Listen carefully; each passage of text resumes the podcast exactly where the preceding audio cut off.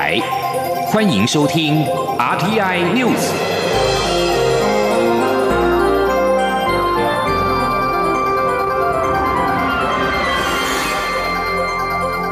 听众朋友您好，欢迎收听这节央广主播台提供给您的 R T I News，我是张顺祥。中天新闻台换照失败，有媒体报道表示，总统府外流密件全文照登，绿营高层主导 NCC 关中天新闻台布局。总统府发言人张敦涵十九号晚间表示，这是一则不正确的讯息。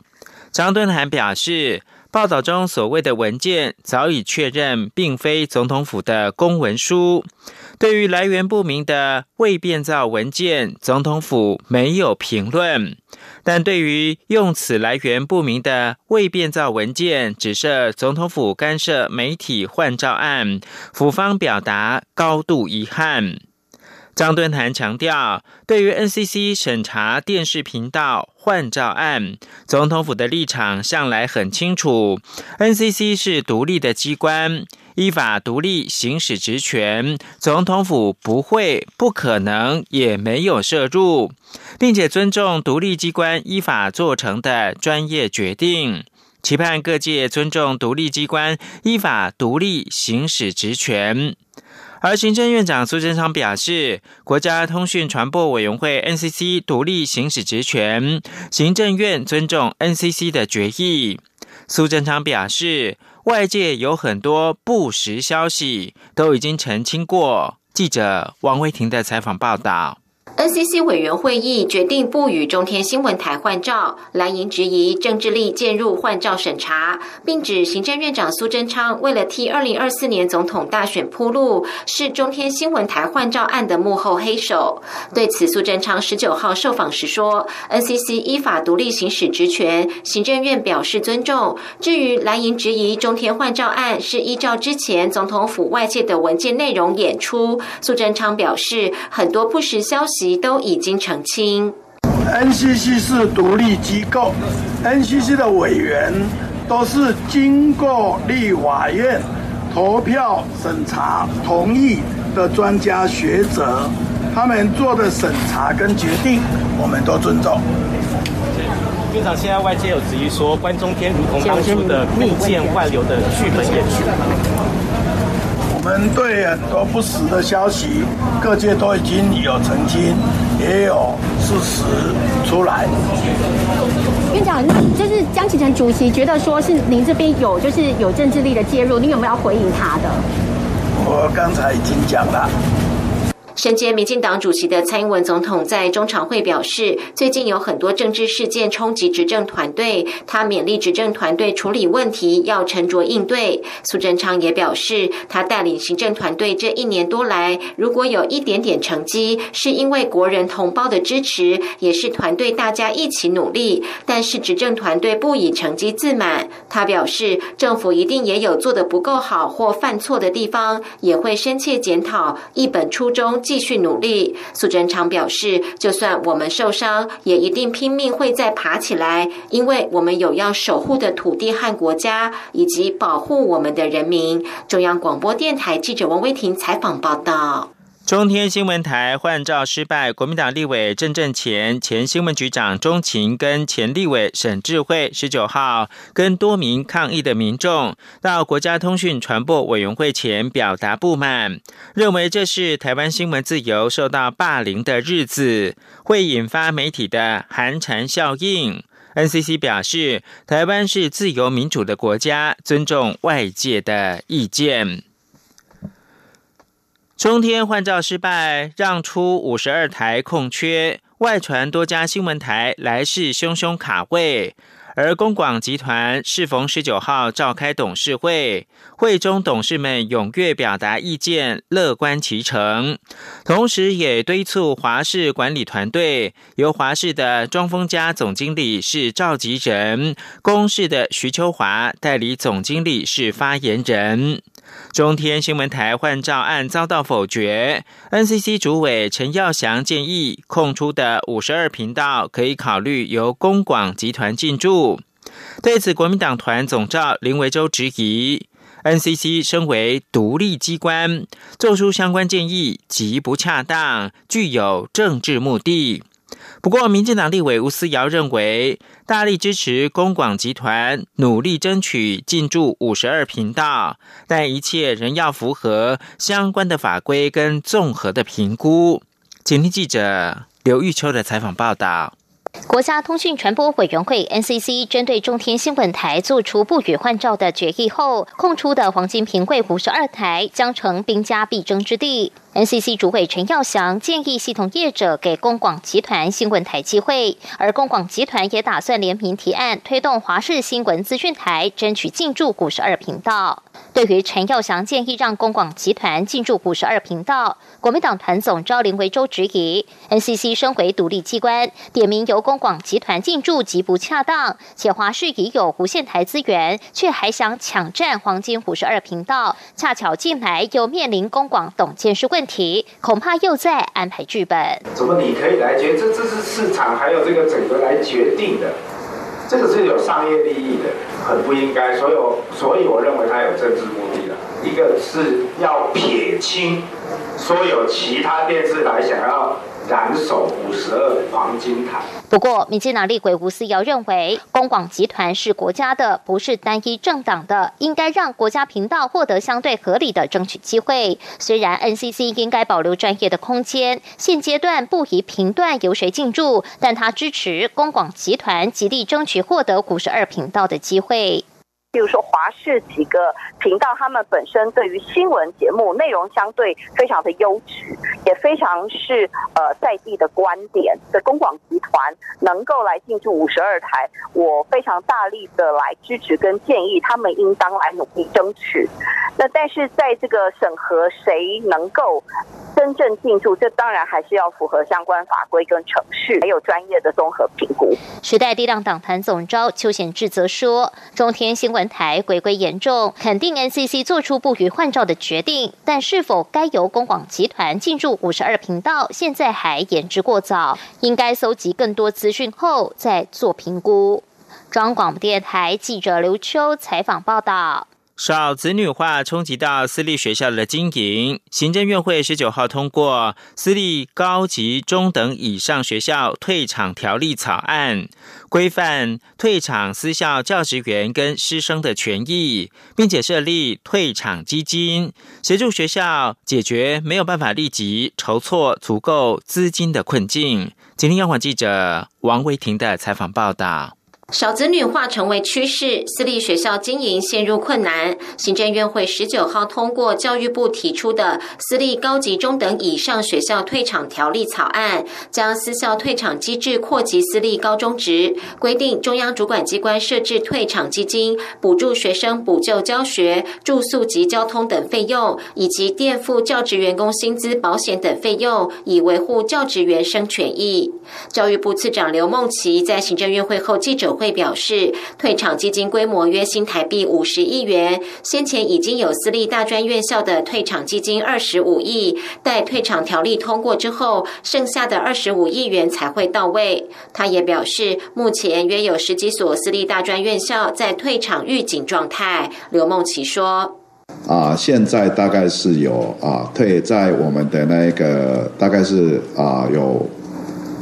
啊，大概十几间的预警相关的学校，哈，在大专校院方面，哈，那但是啊，我们当然还是希望说，能够适用这个条例的学校，哈，最好还是越少越好，哈，这是我们的基本态度。草案也明定预警学校及专案辅导学校指标，包含财务、教学品质等，主管机关公开专案辅导学校名单。且专案辅导学校应于公告日起算三年内改善，逾期未获免除，主管机关应令停止全部招生，至当年学年度结束时停办。行政院长苏贞昌采示，私立高中中等以上学校退场机制涉及高中及大学，这里面要保护的是学生。苏奎表示，每个人只有一段青春年少，政府要及早掌握状况，帮助受学校退场影响的学生。中央广播电台。台记者王威婷采访报道：金管会与金融总会十九号宣布成立金融科技共创平台，平台之下将建制四个执行小组，明年八月前要达成四大短期的发展目标，全力推动台湾的金融科技产业。并且在两年之后评选出最适合前进海外发展的金融科技国际队三到五家，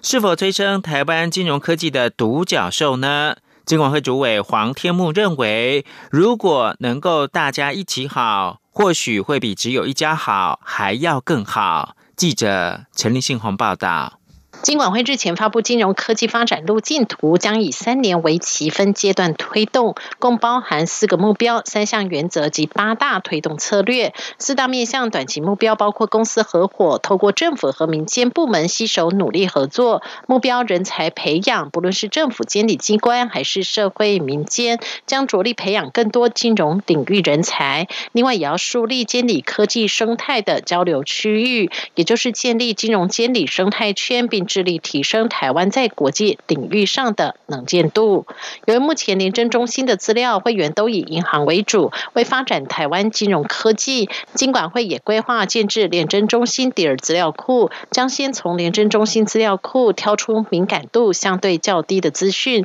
在兼顾各自规范、治安风险下，分享给不是廉政中心会员的金融科技业者运用。黄天木指出，目前银行和科技业者正积极合作。台湾金融科技虽然在国际不能说是领先群雄，但也有前几名。至于是否催生独角兽，黄天木认为，如果能够大家一起好，或许会比只有一家好还要更好。黄天木说：“金融科技发展跟是不是有独角兽？”不不必然是有必然的关系，我就是觉得就是要建构一个好的，像这个我刚才讲到了一个金融科技的人才，监理科技的发展，还有一个。整个科技生态的这个一个一个系统，我觉得那个建构好，才能够可长可久。当然，如果这期间有独角兽，当然也很好。可是我我个人的浅见，我我不会把独角兽跟金融科技发展画成一定是等号，等于说你有独角兽，表示你的金融科技发展成功。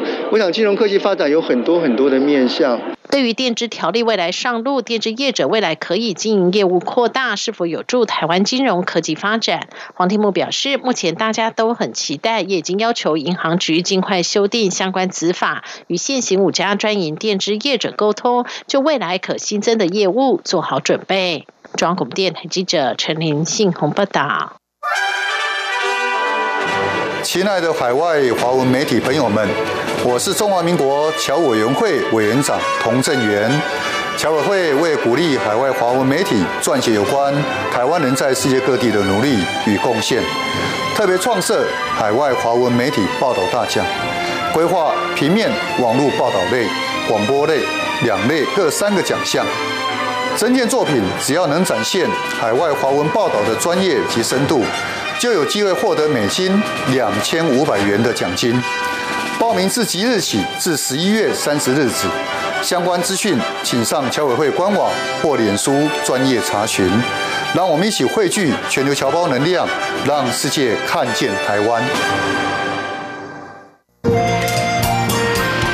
阳光，翅膀打开了世界之窗；是阳光，翅膀环绕着地球飞翔。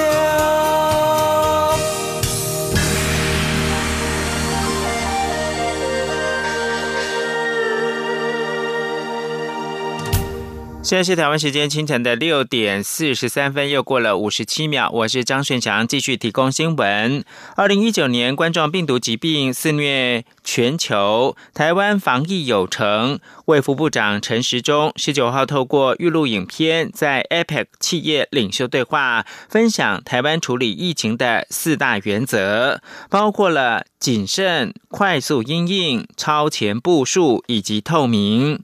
亚太经济合作会议 （APEC） 领袖会议十九跟二十号举行，受到二零一九年冠状病毒疾病 （COVID-19） 疫情的影响，全程是以线上方式进行。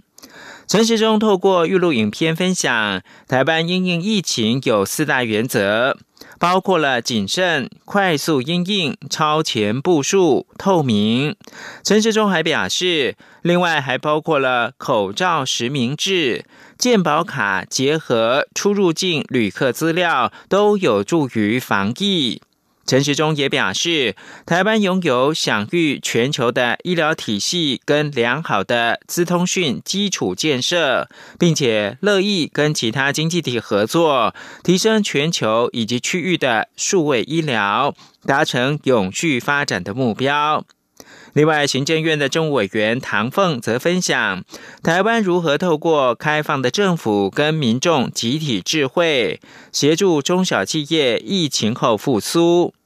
唐凤透过视讯跟主持对话的彭博有限合伙企业东南亚首席国际记者安明，脸书亚太区域公共政策副总裁密尔纳。纽西兰商业创新就业部的副执行长史托克斯对谈，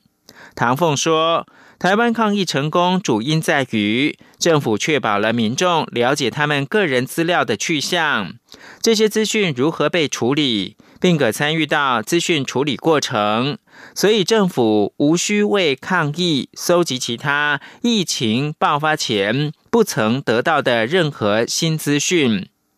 另外，新加坡总理李显龙表示，亚太经合会过去几年进展缓慢，部分因为川普政府不支持贸易双赢的概念。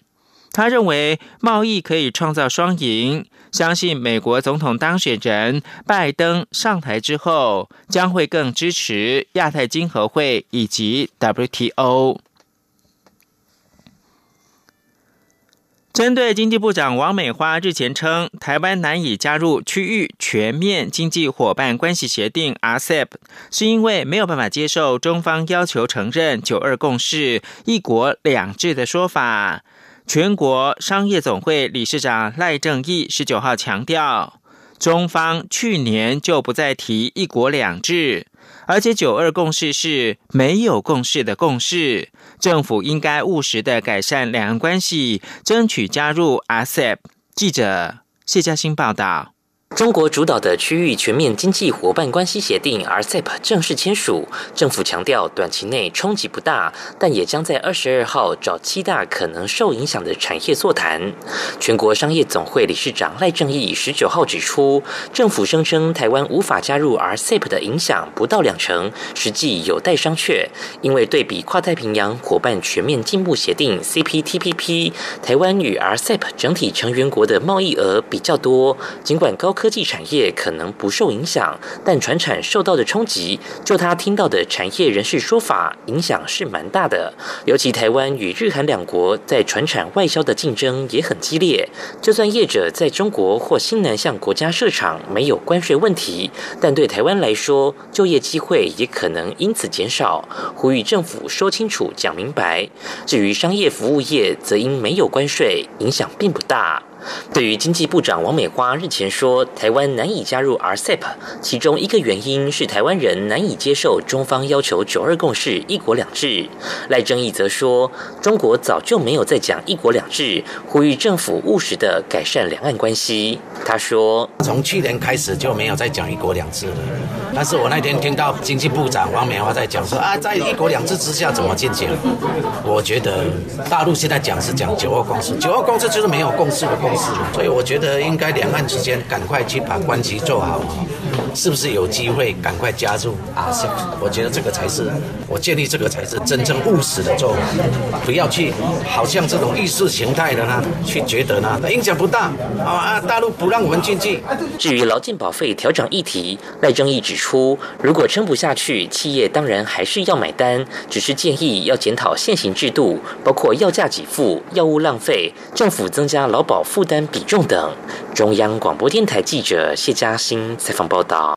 含有俗称瘦肉精的莱克多巴胺猪肉，明年的元月一号正式进入台湾。为了确保台湾民众在外面吃饭或者是购买的时候，能够吃到真正的台湾猪肉，目前，中华民国全国商业总会正运用区块链没有办法篡改的特性，建制台湾猪从屠宰场分切到加工的食品历程。只要透过 QR code 扫描，即便是贡丸、肉松等加工品，都可以辨识是否为台湾猪肉所制造。而且扫的越多，得到的奖励金也会越多。请听记者陈林信宏报道。区块链无法篡改的特性运用范围越来越广泛，现在台湾也正在运用区块链技术，让国内民众在明年一月一号来居猪肉正式扣关台湾时，也能有所追踪，确保自己所吃到的是正港台湾猪肉或是其所制的加工品。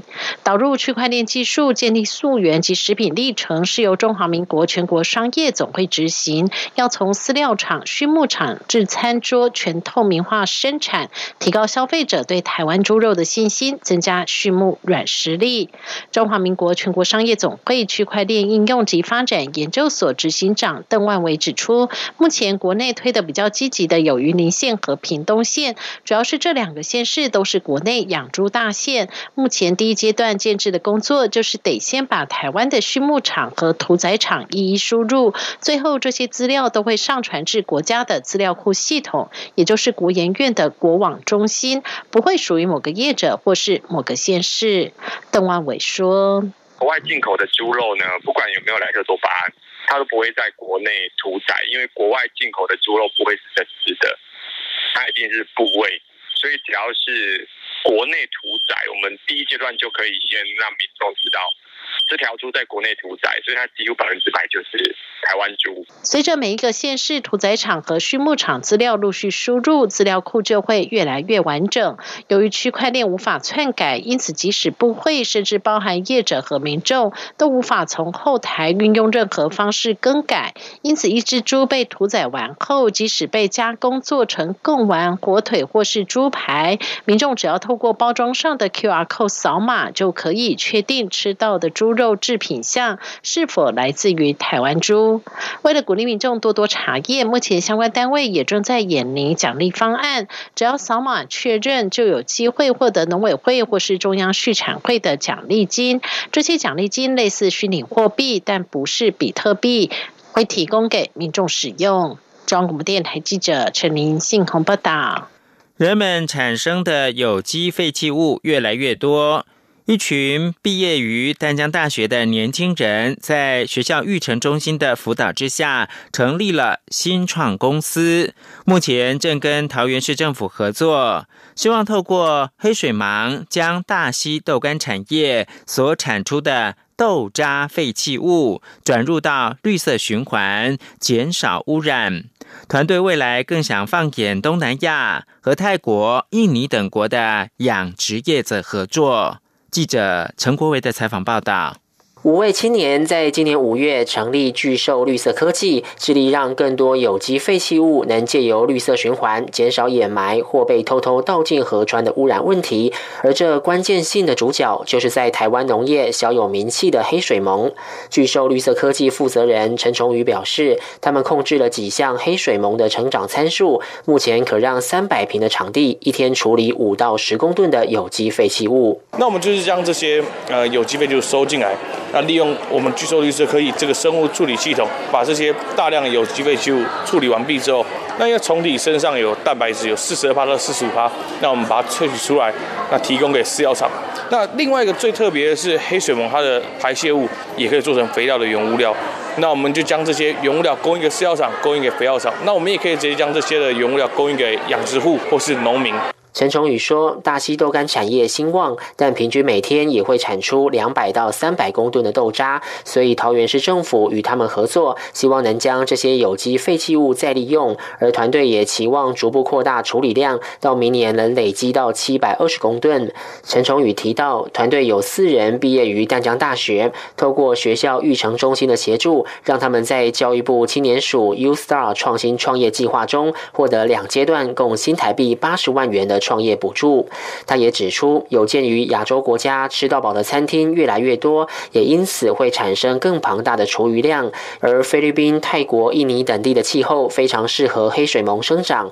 所以将来也想把目标朝向东南亚。客户端其实主要是放在水产养殖业上，那泰国跟印尼等等，他们近年来也是水产养殖业大国，所以我们可以透过他们当地的有机废弃物转化，转化成蛋白质，再供应给他们当地的养殖业者。陈崇宇笑说：“很多人看到整片的黑水虻蠕动会有崩溃感。其实他一开始也不敢直接碰黑水虻，但现在已经习惯了。他期盼团队将来能做到让这些有机废弃物在转化的过程中不会发臭。这样有一天，或许每个城市就都能拥有一座生物处理系统工厂，进而让地球环境更美好。”中央广播电台记者陈国伟台北采访报道。国际新闻。世界卫生组织 （WHO） 秘书长谭德赛十九号晚间否认伊索比亚军方对于他支持异议地区活动的指控，强调自己支持和平，呼吁祖国结束紧张的局势。伊索比亚政府对泰格瑞省的争议军事行动已经进入到第三周。导致数百人死亡，数千人越境流亡到邻国苏丹。谭德赛是最受注目的旅居海外泰格瑞裔人士。一国军方参谋总长朱拉十九号指控，谭德赛透过游说支持泰格瑞省，并帮助当地取得武器。朱拉在记者会上表示，谭德赛不遗余力帮助泰格瑞省执政党泰格瑞人民解放阵线。谭德赛遭到指控介入到祖国伊索比亚的动乱。他十九号晚间在推特发表声明，说自己年少的时候目睹战争带来的破坏性，强调是支持和平的那一方，呼吁祖国结束地区的紧张局势。知情人士透露，美国联邦跟州调查人员准备对脸书提出反垄断诉讼，认为脸书并购对手 Instagram 跟 WhatsApp 之后，造成了消费者权益受损。